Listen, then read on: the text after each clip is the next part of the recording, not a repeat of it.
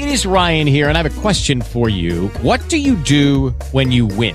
Like, are you a fist pumper? A woohooer, a hand clapper, a high fiver. I kind of like the high five, but if you want to hone in on those winning moves, check out Chumba Casino. At chumbacasino.com, choose from hundreds of social casino style games for your chance to redeem serious cash prizes. There are new game releases weekly, plus free daily bonuses. So don't wait. Start having the most fun ever at chumbacasino.com. No purchase necessary. VGW Group. Void were prohibited by law. See terms and conditions. 18 plus. KFI AM uh, 640. Bill Handel on a Wednesday morning, September 14th. Uh, right now uh, is, uh, it looks like uh, the uh, casket of uh, Queen Elizabeth is moving into the main hall of Westminster Abbey.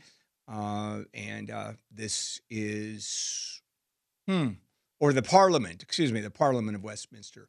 And they're, of course, uh, lined with people. It was about a mile walk, give it a mile and a half maybe, as it was uh, being carried on a horse drawn carriage. Now you've got uh, the eight servicemen uh, who are uh, carrying the casket to its, its uh, platform that it's going to be on. And um, you'll see pictures like crazy. And it'll be there for three days, open 24 hours a day for people to go through. the pageantry is just fascinating to me. If you think about um, what the service members wear, they wear those, um, you know, red suits and the black pants, and then they have the matching giant black fuzzy hat, I guess, that they wear. And before they could enter Westminster Hall, London, there were other officers who came behind them and took off their hats as they were holding the coffin. Yeah, it's extraordinary. It's it is. And so there's intricate. and there's a crown uh, on the casket. Uh, now, uh, when uh, President, uh, former President uh, Trump dies, and I'm not pushing for him to die, uh, but when he does die, uh, on the casket will be uh, a can of Diet Coke uh, because he is such a Diet Coke f- uh, fanatic. You know that, don't you? Uh, and you are as well. So I are know. we going to put one on yours? Yeah. Well, uh, probably not. Oh, Probably not. oh, But uh, still, uh, yeah, you're right. The pageantry is just insane. It's phenomenal. Yeah, it is. It is. And uh, well, you'll see pictures of it. I don't know exactly what military contingent uh, the uh, uh, those men are. I think part of the Queen's uh, Guard or the Royal Queen. Guard Yeah, or something like that. She's got different. Uh, uh, she has several different regiments uh, who are involved directly with the crown. and you could tell this was not, I know that there's controversy about whether or not her body is in there or should it be in there or whatever, but it was definitely heavy. These poor guys carrying it, oh, they're all sweating profusely, and yet they are just stoic as can be. But Well, I- you could you tell know- it was heavy. Well, uh, I, if you go to London and uh, just outside of Buckingham Palace, Sure. of course you have uh, the guards Mhm. uh, who stand on either side of the gates, and they don't move. Mm-mm. I, and I think it's either a one hour or two hour stint, but fly lands on their nose. The fly just sits there, It wins. pouring sweat. It could be hundred degrees outside, and you. Well, there is a uniform where uh, they have uh, that uh, that red coat and that big black hat they wear, and then shorts. It is quite the view to see when they're in their shorts, but still, uh, it's uh, very impressive. So right now, uh, the casket. It's probably uh, what on a uh, platform that must be six, eight Oh, feet yes, tall Yes. and the casket going above that. And then the flag is actually, I think, her flag. It's not the flag of Great Britain. right. And uh, so, still a lot of pomp, a lot of pageantry. Uh, the royal family is there. King Charles, Queen Camilla, right at the very front. Front, and then um, as it goes back, I also thought what was interesting is they've all been handed some sort of. It looks like a program, maybe, of what's going to hap happen today. So everyone who's in military uniform, so that would be King Charles, Prince William, um, uh, Princess Anne. None of them moved nor looked at the program. However, you had Prince Harry and you had Prince Andrew, who are not in uniform, well, just looking through that program, flipping pages, you know, just like nothing. It, it's amazing to me what those uniforms mean, the roles that once they put those on, that they step into. It's it is uh I don't it's fascinating. I can't find another word. The uh, the part that I find, uh, I guess, interesting, and uh, which I don't understand the affection for the that Brits hold the Queen. I mean, I can see it. I sort I don't I don't own it.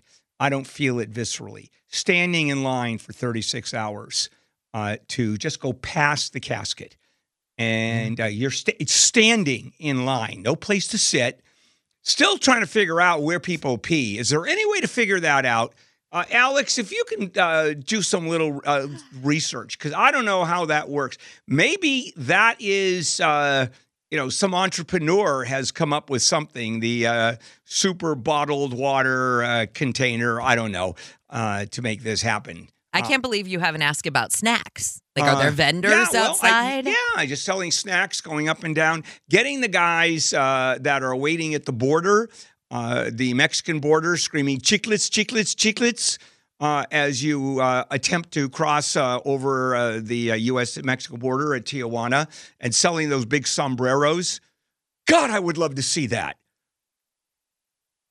It's a visual. You know that, don't you? It, it, you know what? I'm interested to see. Legitimately, remember when Princess Diana died, and all of the, uh, I don't know, swag that came out about her. Remember, it was like plates. Oh, you will and see that. You'll- Cups. but this is what the Brits do. Right. Cora- coronations, Yes. uh, jubilees. and they have. I mean, Yeah. vendors go crazy You'll see with that. this kind of stuff. You'll see plenty of that. I actually have a couple of really nice pieces dating back. Uh, one of them dating back to Queen Victoria, uh, a little tureen thing uh, that I had bought because I'm such a history nut, as you know. And then uh, a couple of things from uh, King George, uh, the father of uh, Elizabeth. Anyway, There are portable toilets that have been erected along the route, according to the Daily Mirror, and they are put in by PTI, Portable Toilets Limited. Ooh, uh, under royal warrant to uh, the royal family.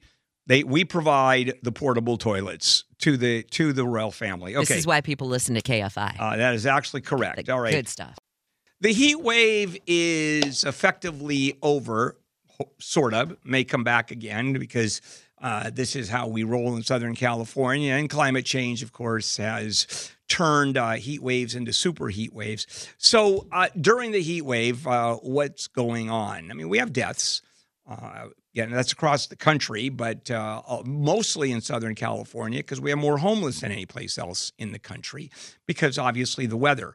Uh, counterintuitively enough, uh, fewer people die across the country because of the cold, hypothermia, than do people in Southern California die of the heat. And why is that? Because when you're in Buffalo, New York, and you're homeless, believe me, there are shelters there. There are heated shelters.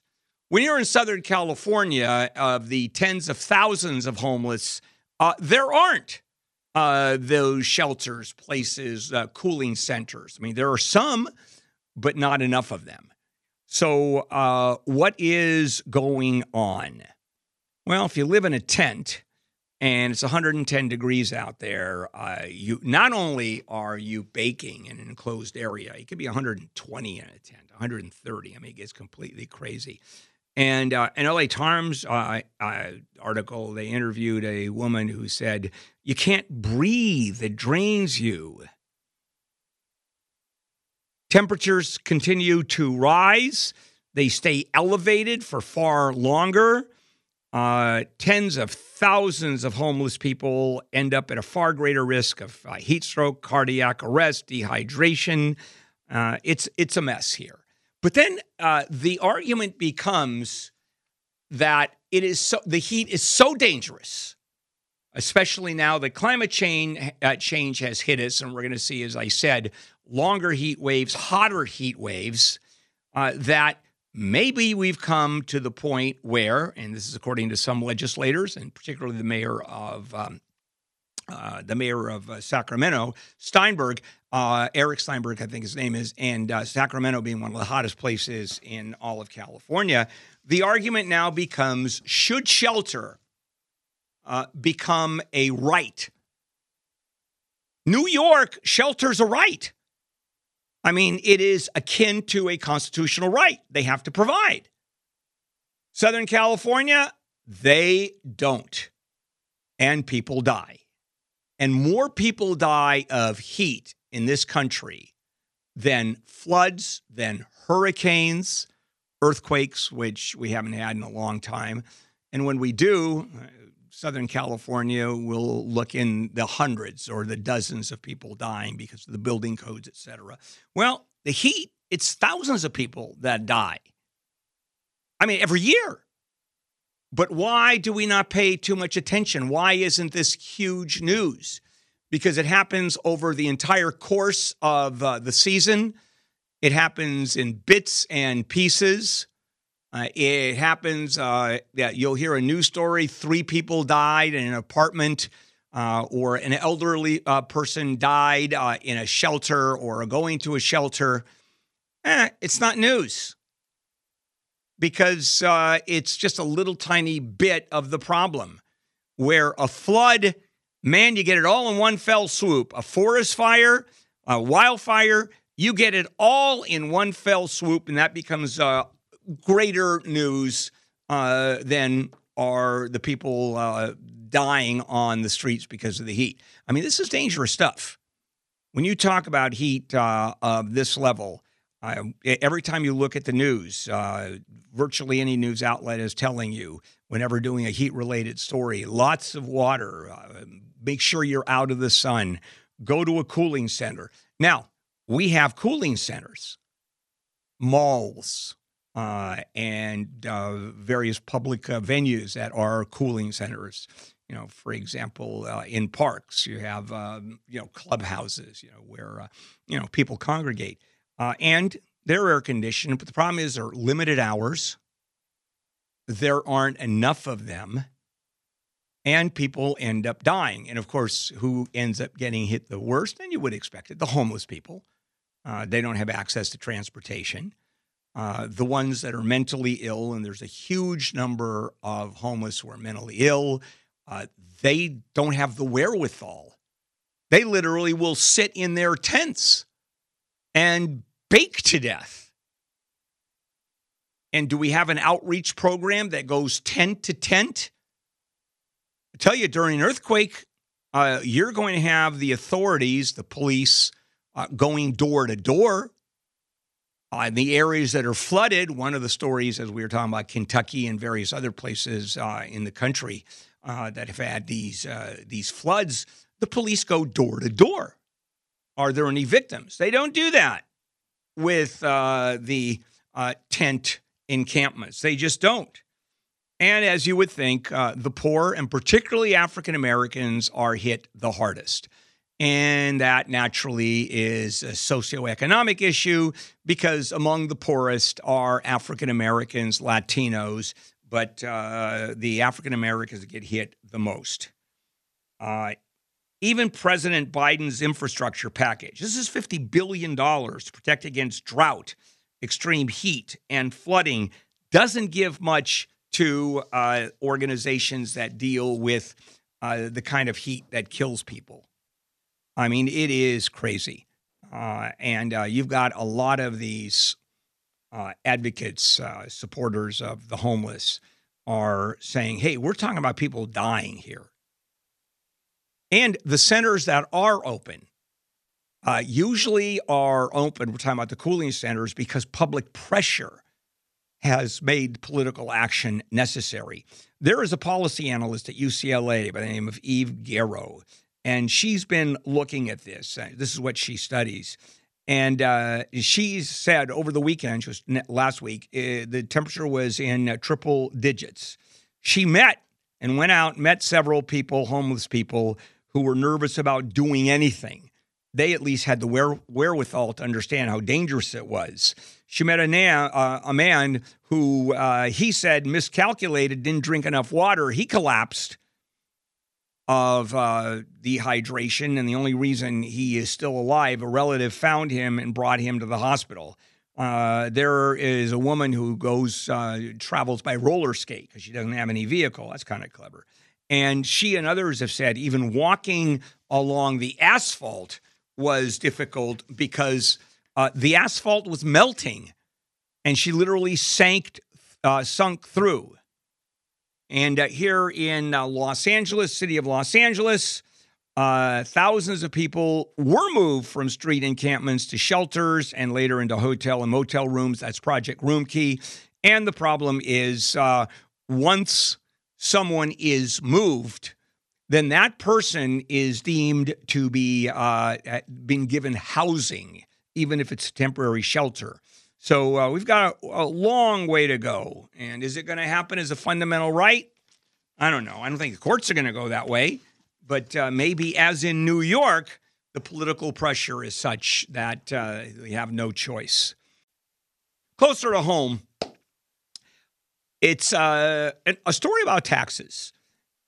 Uh, the IRS has uh, been severely underfunded, and the government keeps on cutting and cutting uh, the budget for the IRS, which is totally counterintuitive. And why is that? Because the IRS collects the money. It's estimated that maybe $600 billion a year are left on the table where people who should, companies and people who should pay their taxes don't. I mean, $600 billion a year. I mean, consider this the entire military budget of uh, the United States is uh, a little over 700 billion. This is 85% of the entire budget of just the military.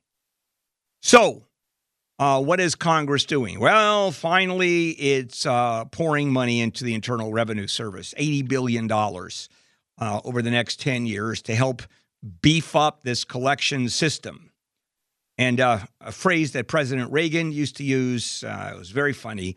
And he talked about the most dreaded works, words in the entire English language is, I'm from the IRS and I'm here to audit your taxes. And if you've ever been audited, oh, believe me, it is no fun at all. I've had the pleasure of being audited. I'll never forget that. 1994.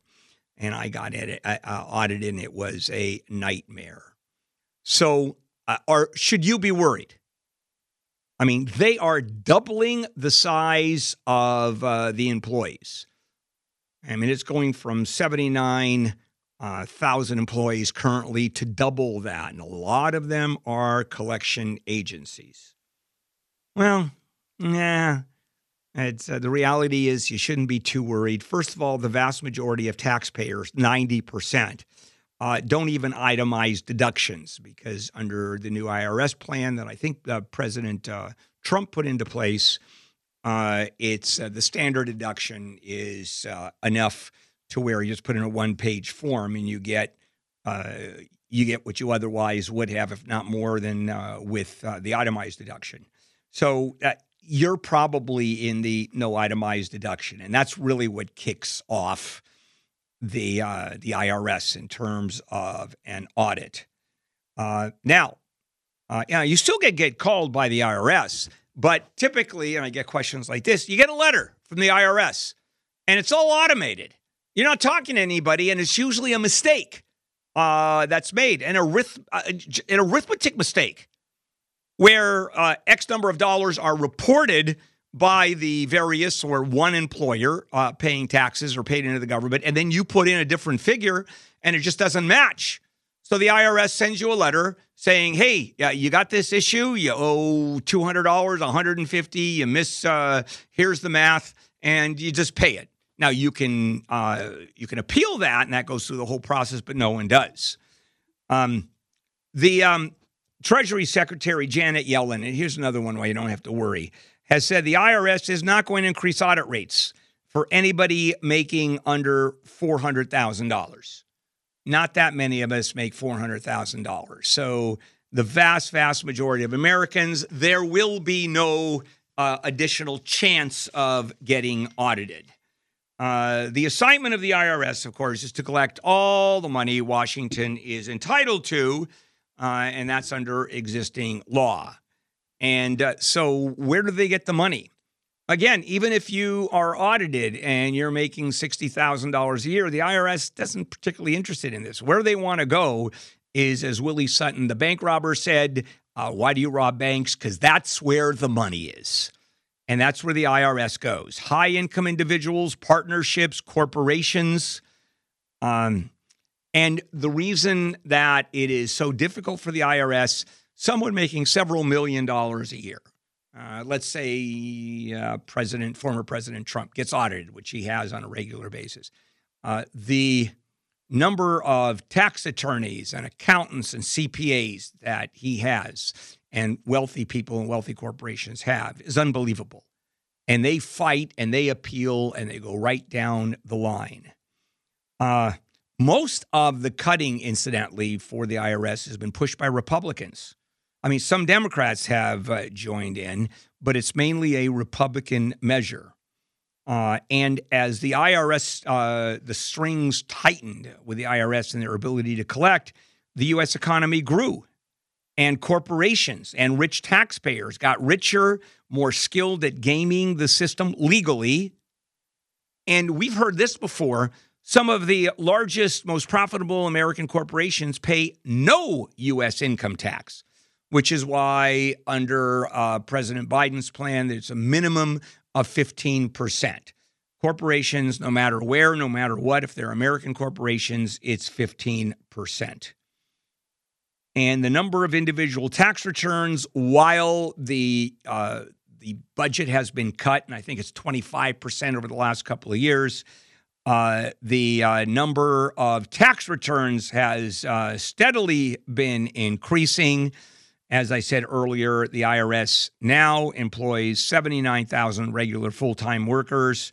Uh, 10 years ago, it was 95,000, and the population has grown dramatically and the number of uh, the wealthy and corporations not paying taxes has grown uh, dramatically. So the number of audits, 70% drop compared with 2010. Well, so are you going to be audited now that we're hearing the IRS has just doubled the number of agents? The IRS. Uh, and they are, when you hear commercials about how powerful they are, they are. Uh, that's not an exaggeration. But I'm just bringing to the table that I know you're sweating an audit. And as Reagan said, one of the worst uh, phrases is I'm from the IRS. I'm here to audit your taxes. You have no more chance of having an audit now with the increased uh, budget and the increased number of agents the IRS had than before. So I guess to an extent, you sit back and uh, just relax or not.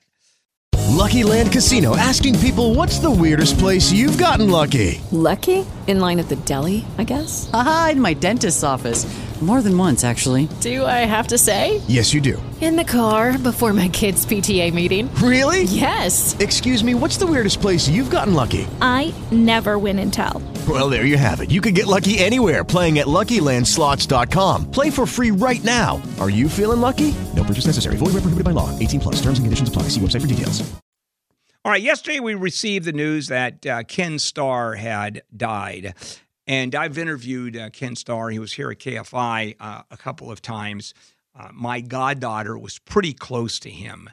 And uh, I spent some time with him. And I have to tell you, on a personal note, and I'll tell you a little bit about why he's considered an important figure, uh, is that uh, I've interviewed a ton of people in my time, as you can imagine. I've been doing this for a long time. And even those people that are nice, understand uh, who they are.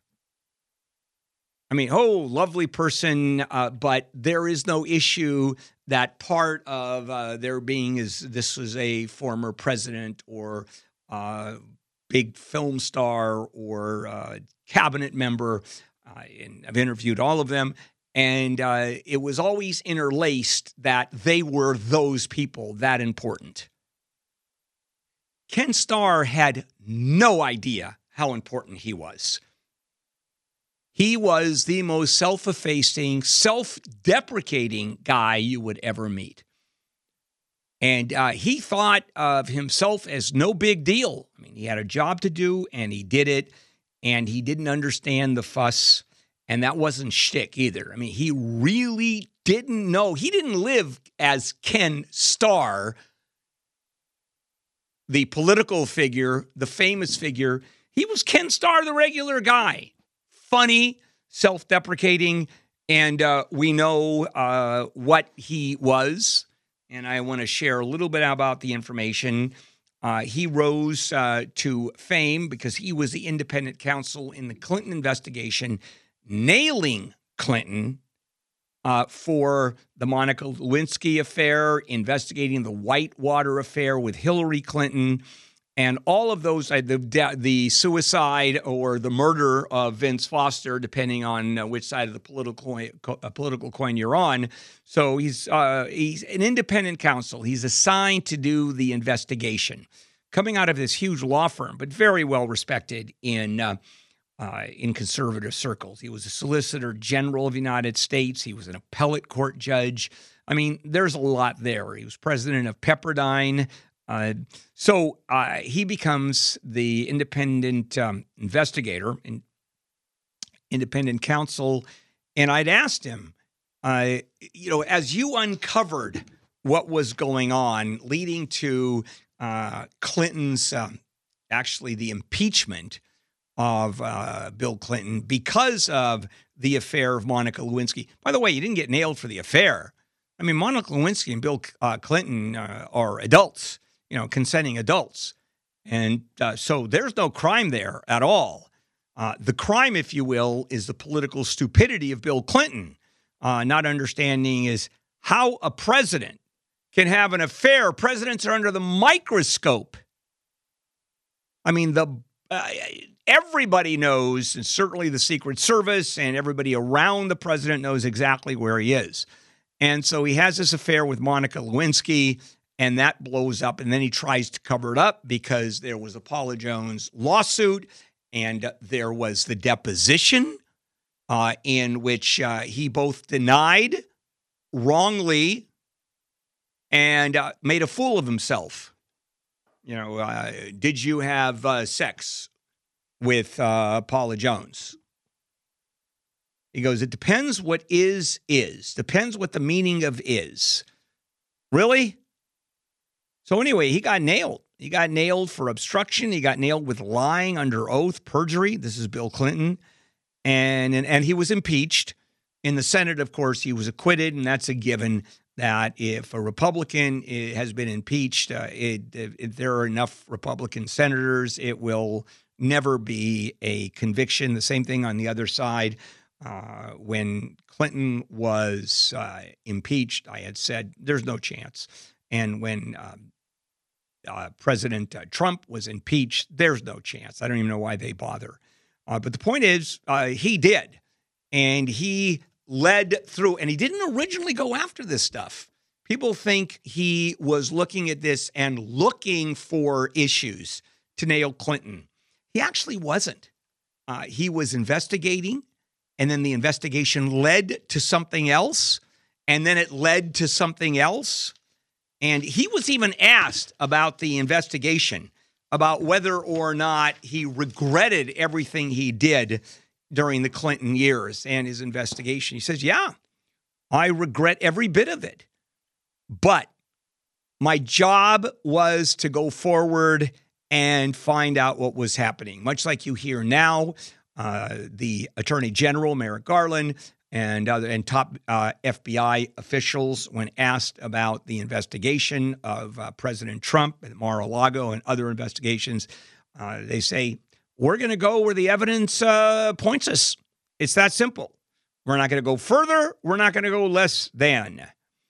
Uh, that's that's Ken Starr, and then uh, and he argued, of course, uh, for impeachment of Bill Clinton.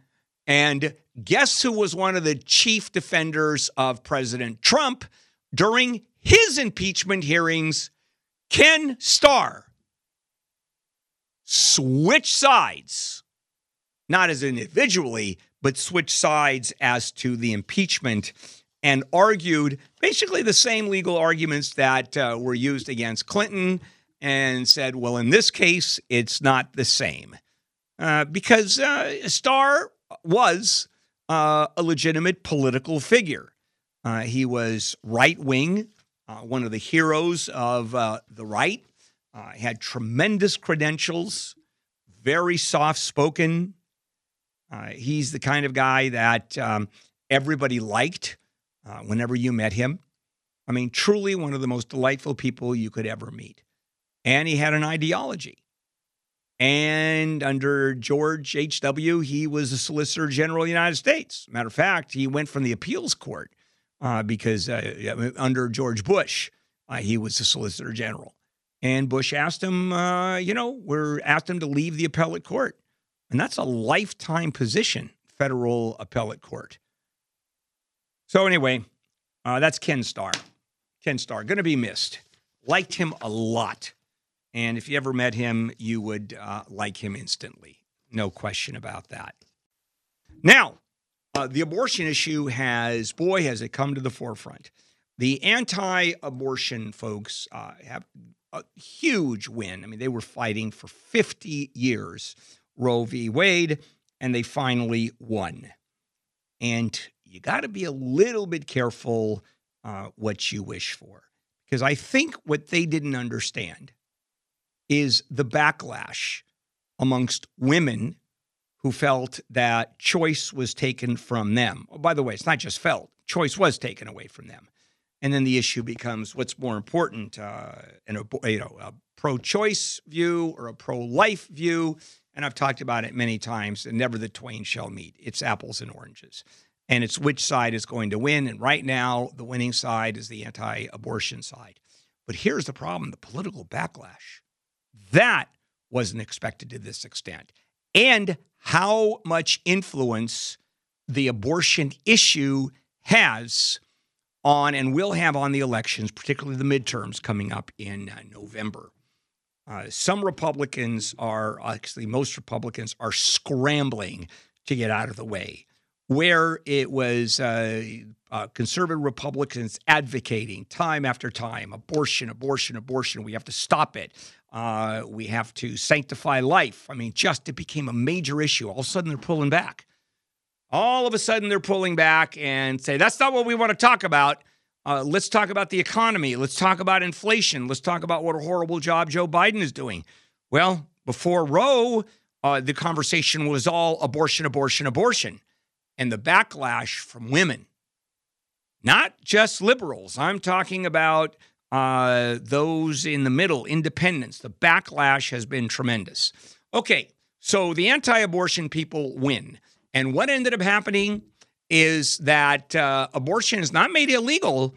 It just goes to the state. It's no longer uh, the states. It's no longer a constitutional protective uh, issue anymore. No fundamental right to abortion, which Roe v. Wade, uh, in fact, gave women. Gone. So it goes to the states. And this is what the uh, anti abortion people have been wanting and screaming for.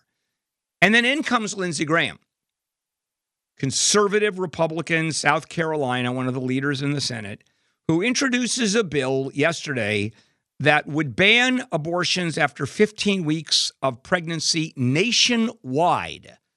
In other words, a federal law banning abortions. Can that be passed? Yes. Why? Because abortion is no longer a protected right under the Constitution. Roe v. Wade has been overturned.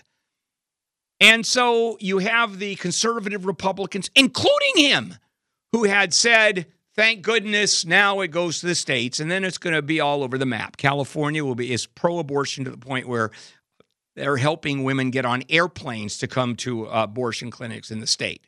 And then you have other states, uh, South Carolina, you have Indiana, you got uh, Florida, Texas, that are outright either banning abortions, uh, even making it criminal. So that's where it goes to the states. So what is Lindsey Graham doing? Passing, trying to pass a federal law in which even he advocated those issues have to go to the states. Well, let me tell you, there's a you, there's a backlash on that one too. Uh, Mitch McConnell Senate Minority Leader, said, uh, no, this really goes to the states. Now, there are some conservative senators and conservative Congress folks who are advocating advocating a, a, federal ban on abortion. I mean, there's some people that would probably advocate the death penalty for doctors that perform abortions, uh, or at least charge them with outright murder. I mean, that is happening too. But somehow switching from we want the states to now have the power to legislate, changing from that to now the federal government should be involved is completely contradictory to what the position was prior to the overturning of Roe v. Wade. Hey, we want the legislatures in the states to deal with this because it is a state matter. It's a 10th Amendment matter. The states are going to decide. Well, no, not in the uh, in the area of abortion. No, I want to go back to the feds. So, in the Biden administration and uh, conservative Democrat or uh, um, liberal Democrats are asking for the codification of Roe. Okay, Supreme Court says it's no longer a constitutional right. Let's make it a federal law that allows you to have abortion, that it, it comes back as a right, but not a constitutional right, as a federal law. Can they do that? They can. Can there be a national law that precludes abortion? There can. Is it going to happen? No. Neither side is going to win on that one. It will go to the states and it will go from California, which is not only protecting abortion, doing everything it can to uh, enhance the abortion issue, uh, all the way to states like Texas and uh, other conservative states where it's criminal. And I think the issue is doctors have to be tarred and feathered and strung up and put in pillory stocks and whatever the hell else they're doing. Love the hypocrisy. Absolutely love it. I want to spend a minute talking about disinformation via text messaging. Uh, now, the biggest disinformation scandal, the biggest event of the 2022 midterm, uh, the primaries, is not an elaborate Russian troll uh, like we had in uh, the 2020 election. Uh, no, it's text messaging. So the vote in Kansas uh, that upheld the constitutional protection of abortion, which was being attacked, and uh, the conservative uh, anti-abortion folks, I mean, could not believe how badly they lost. Well, night before that vote, and this was a statewide vote, uh, referendum uh, that would remove the protections in the state constitution. Voters saw popping up on their phone a text message telling them that a yes vote protected abortions across the state. When, uh, as a matter of fact, the opposite was true. A yes vote would cut abortion protections from the state's constitution. But this is what happens when you see, for example, propositions and uh, it's usually yes means no. Usually uh, taxpayers are not taxpayers. Prop 27, you're hearing both sides. It helps the Indians, it hurts the Indians. Uh, it's about big corporations taking all of the money. It's about Californians getting the money. I mean, it goes on and on, and that's what happened here. Uh, this is via text messaging. Now, the messaging effort and the refer- uh, referendum to uh, cut the protection of the state constitution failed. Uh, but this showed how easily a bad actor can leverage text messaging, which still rely on the same technology uh, that they were developed for in the 1990s. This is not the internet. Uh, spreading disinformation on uh, text messaging has few consequences. I mean, there's a cottage industry and federal agencies that target election disinformation on social media but there isn't a comparable effort for text. Scott uh, Goodstein, who built uh, the bulk test messaging apparatus for Barack Obama's 2008 campaign, is looking at this. And he says there is very little uh, stopping political groups from spamming voters with disinformation. Very easy. There's no real cost, there's no real consequence uh, to upload very, very targeted voter file based groups spread disinformation, misinformation, horrible rumors, easily acceptable. Now, uh, it is harder to spread out uh, this disinformation on American social media platforms. Why? Well, uh, since 2016, when uh, Russia's troll factory, that's in quote, ran unchecked Facebook and Twitter uh, messaging, uh, well, those companies started taking the issue a lot more seriously. They hired teams that routinely remove those kinds of content, the lies, uh, the exaggeration. Can't do that, right? And you've got companies uh, in the industry that are stopping that. Uh, they're also helped by the FBI. In 2017, the FBI created the Foreign Influence Task Force, but not for texting. No company, no regulatory agency that monitors the context of the billions of text messages that are sent out every day. Uh, American phone carriers employ some anti spam measures, but they're limited. And uh, the number of complaints about spam and scam text messaging has just uh, increased monumentally to a magnitude uh, with uh, the American regulators, the FTC, the FCC. Now, federal restrictions uh, on political text messaging were loosened. When? Right before the 2020 election. Of the last major acts of the FCC during the Trump administration was to make it easier for political campaigns to send text messages, even to numbers on the do not call list. That list doesn't really exist anymore. And here is what uh, the rule says that providing uh, provided that each message was sent by a person as opposed to an automated system, that is allowed under the law. So it has to be sent by an individual as opposed to this automated system.